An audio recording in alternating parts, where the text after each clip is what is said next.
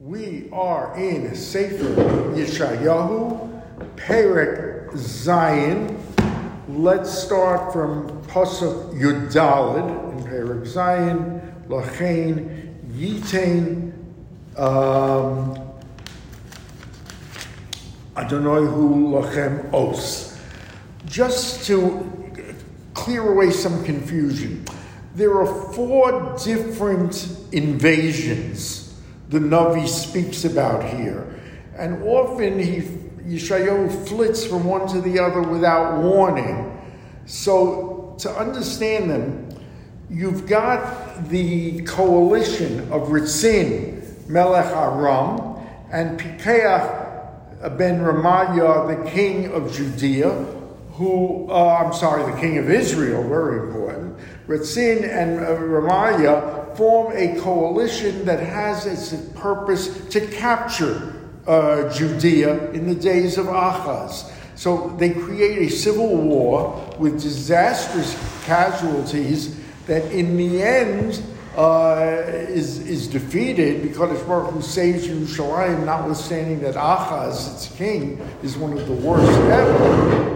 But uh, that is an invasion with, as we say, disastrous civil war. There is also the invasion of Sancheriv that completely depopulates the 10 tribes of the north, uh, sending them into exile to Assyria and various places. Then there is, thirdly, Sancheriv comes back with the intent of taking Yehuda, Judea, capturing Yerushalayim and the Beis Hamikdash, and he gets as far as the walls of the Beis Hamikdash, and we saw a tremendous miracle where on a single night, 185,000 of Sancherib's troops just died at the walls of Jerusalem for no apparent reason or uh, through any apparent instrumentality. They just stopped breathing. And then finally, there is the invasion of Nebuchadnezzar, which is in three stages, as we saw, of Golis, culminating in the siege of Yerushalayim and the destruction of the temple. So now we are still talking about the um, coalition of Ritzin, Melech Aram, and Pekach ben Ramaliah, king of Israel, conducting this disastrous civil war against Yerushalayim. And so we saw that Yeshayahu comes to Achaz and says that the Kadosh Baruch Hu is going to save you. Uh, it's probably Mozchus Avos, the merits of his father, of King David, and that the Kadosh Baruch Hu is not at this time yet ready to let Yerushalayim and the Beis Hamikdash fall into enemy hands. And he offers to give him a sign. Uh, Ahaz refuses. He says in terms he doesn't want to test the Kadosh Baruch Hu, but what he really means, say the Mefarshim, he doesn't want to give the Kadosh Baruch Hu the opportunity to uh, be Makadesh Hashem, to do a Kiddush Hashem. In any, do we have any idea why you know, in the scheme of history, you know, in history, what difference does it make if if if Yehuda was conquered by Nebuchadnezzar a few years later or now, under Ahaz. Oh, that's easy. All the design of the Kadosh Baruch Hu. That's the way the Kadosh Baruch Hu wanted. Also, really a chance for tshuva till the last moment. That's what is doing here. It's 110 years before Nebuchadnezzar, 130, and he's giving it, please do tshuva. This is coming as clear as day, and they do not. And so it's a combination of this is the will of the Kadosh Baruch Hu, and at the same time, the total failure to do tshuva, as we're going to see again today.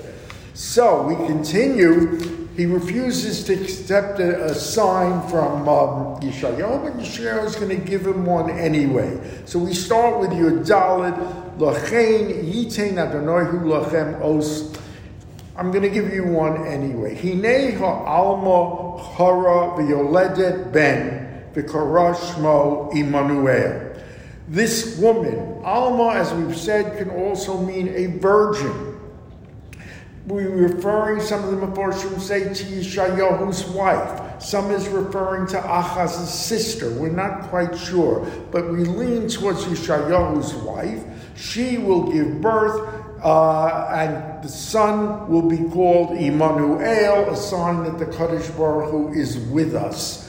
Um, as we said yesterday, this sentence over thousands of years has caused tremendous problems because Christians and Christian theologians claim this is a valid source for the Messiah who's coming, who's obviously um, in the uh, Judaic line and Jewish, virgin birth, as it were. And of course, the Meforshim have a very good reputation of this, that this is speaking to Achaz now. It isn't until 500 years later that we're talking in the days of, you know, any possible Mashiach. When, when is the first time Mashiach is mentioned in Tanakh? It's once, we had it already once, and it's, it's very rare. It's a very rare occurrence that the actual Mashiach is mentioned. So no, nothing in this in this parak describes the, what Mashiach- the days of the Messiah. Right. No, no, absolutely not.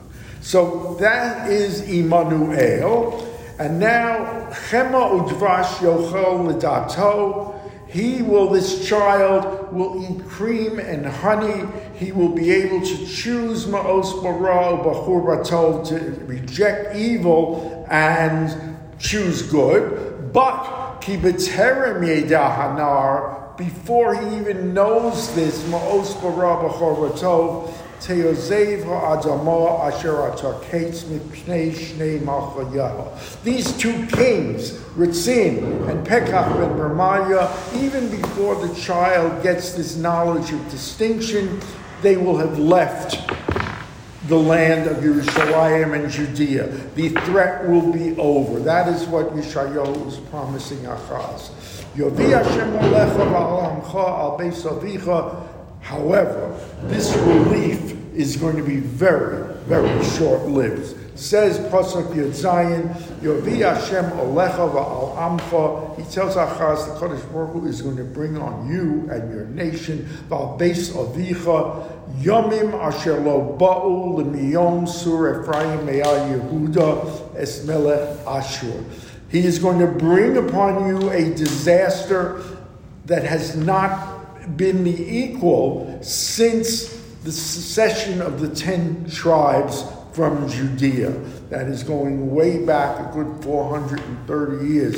And it just shows what a bitterly historic incident it was, that division into two kingdoms. But until then, until now, there's been nothing to equal it. Now will come Melech Ashur. That is referring to the invasion of Sancherib. bayom hahu, and on that day, Yisro Hashem. Kaddish Baruch literally means will whistle, but what it means, he will send a signal. Lizvov to the flies Asher B'ksei Ore Mitzrayim that are on the banks of the Egyptian river, that's a pretty far distance. Uladvora to the bees, Asher Ba'aretz Ashur, that are in the land of Ashur. Again, when Sancheriv came, there was a coalition of nations. I will attract from both, I will send them the time that this is ready. Uva'u, they will come, v'nosnu kula b'nachalei habatot, they will come and they will occupy the rivers, the crevices among the rocks, in uh, in front of the um, all the, the forests, the trees, the riverbanks. Uh, we're referring, of course, to Sancherib. Some say that this is also referring to the bodies. 185,000 men that die will be scattered throughout every rock, crevice, etc. By Yom now here comes a very interesting metaphor, Pasachov. By Yom Hahu Yigalach Adoni B'tar Haschira. Uh, we're talking about Sancherev, will be shaven with a razor that was for hire, Arve Nahar B'melech Ashur as Harosh B'sar Haraglayim, the king of Ashur, against Sancheiriv, will be shaven clean on his head, the hair on his feet, the hair on his body, the hair, his beard will be shaven. What does that mean? Some say the act of shaving is just a change, a total change in appearance in Sancheiriv. There's some very mystic interpretations too involved to go here, but basically, we know that Sancheiriv, we have through Agadatza, was greatly changed by this incident to the degree that some say Sancheiriv converted. Sancheiriv went back home, that he converted. He is assassinated by his two sons, but the Gemara say that the other children of Sancheiriv, in fact, did tshuva. And that's what this pasuk could mean, that he was shaven, he was shorn, he was unrecognizable.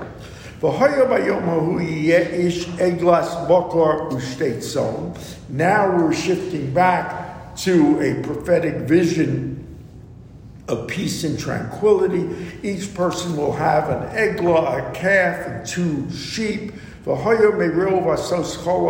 It will have a plentitude of milk. Yochal chema, they will have butter and cream. Ki chemo udvash yochel, kol hanosar b'kerev oretz the remnant in his Yehuda will have that. Uh, there will be prosperity, but not for everybody. V'haya bayom hahu yeh kol makom asher yosham elef gefen be'elef kesef l'shamir l'shayis yeh. You will recall the Navi had prophesied against those people, the very wealthy people of Yehuda, who had so um, swindled and cheated and exploited the poor that this will not apply to them. On that day, those people, the wealthy, the exploiters, who had a thousand vineyards and for a thousand shekels of kesef, they will be desolate. In other words, there will be a segment of the population that will have prosperity, a segment that will not. They will have to go, with bows and arrows. They will be occupied by enemies, these rich people's land, and the Kishomir Rishayas will be desolate to Yekol You will have to fight them with bows and arrows. V'chol ha'harim asher b'madei yedidin lo savo shama and all of the mountains that surround them, you cannot get there because they are shamir shall be desolate and empty. It will be there that there will be people there that will have the oxen and the thing, but you will not. It will be two segments of the population. That prophesies Yeshayahu. Now we come to a fascinating Perik Ches, and we begin with Vayomer Hashem Eli Kach Giloyon Godol Usovolov Bacheret Enosh Lamaher Shalo Chosh Boz. So Yeshayahu is commanded, Vayomer Hashem, take a gideon, a parchment, Godol, a huge parchment, Uchtov bacheret enosh, and write, write on it in the pen or the quill or the stylus that men can read it. Four words, giant scroll, but just four simple words. Lemaher shalom kosh buzz. Hurry in the plunder, it will come fast the booty, the laying waste, the looting. Same thing. As uh, the Meforshim point, Rashi points out that the first one refers to Sancheiriv, the attack on Judea will be there will be booty and looting, and the second one is Nebuchadnezzar. And it's a very strange oratorical device here because as we've seen certain Nevi'im use a maseh, an action that will trigger uh, the rest of the Nebuah. In other words, it lends a dramatic um, verisimilitude to what they are saying. We saw it, for example, uh, there was a Nebuah we learned with Elisha where he's told to fire six arrows in the direction of Aram. We're going to see later there's a Nebuah with Yirmiyahu where he's told to throw a rock into the Euphrates River. Um, the basis of it, the Ramban explains. You know that klal the Ramban has Masay Avos Siman Labanim, that the actions of the fathers, our forefathers, are signals for what the children, the descendants, will go through. So, for example, we use that Avraham goes into Egypt with Sarah and Lot for ostensibly no purpose that is going to be the signal that one day the children of Abraham will go into Egypt. It's Masay Ovo Siman Labanim. And that is what is happening here. It strengthens the prophecy. It also can show that usually that prophecy you can put money on is going to occur. And so here Yeshayahu is asked to take Huge scroll, write on a pen, plundering is imminent, looting will happen quickly. So, uh, monim, and I took, says Yeshayahu, two edim, witnesses to this scroll I wrote, as Uriah HaKohen ve'es Zechariah ben Yerochahu. Uriah HaKohen, Zechariah ben Yerochahu, almost by unanimity of the Meforshim, this is impossible. It's impossible because they are not contemporaneous at all. Uriah would have to have lived a good hundred some odd years to be in the same generation as Zechariah. But we know it cannot mean literally. What he's saying, Yeshayahu, Uriah HaKohen was a person who prophesied that there would be the destruction of the first temple. For his prophecy, he was killed in a terrible, violent manner by Jehoiakim, uh, then the king of Yehuda. And so Uriah prophesied that and dies. Zechariah ben Yevarchahu lives at the beginning of the return to the Bayis Sheni. He prophesied beautiful prophecies that the children of Israel will be back on their land, old men, old women, children, living in joy and tranquility. So they were two different eras, one prophesying destruction, the other prophesying a return to the days of, of sovereignty and of the, the restoring of the Beis HaMikdash. This pasuk, Eidim Ne'emanim Es Uriah HaKohen Yahu Ben Yerochahu gives the basis of probably one of the most beautiful agados, one of the most famous as well, that we learn in Makos. The story of Rabbi Akiva walking on the ruins of the Beis Hamikdash. Let's just read part of it. So uh, Rabbi Akiva, Rabbi Gamliel, Rabbi Elazar, Rabbi Yehoshua are walking on the temple grounds. Kevan shehigiu lahar hatzofim. When they reach the Mount of Tzofim, they tear their garments, uh, and because they see Jerusalem, Kevan shehigiu lahar habayis. When they reach the uh, Temple Mount,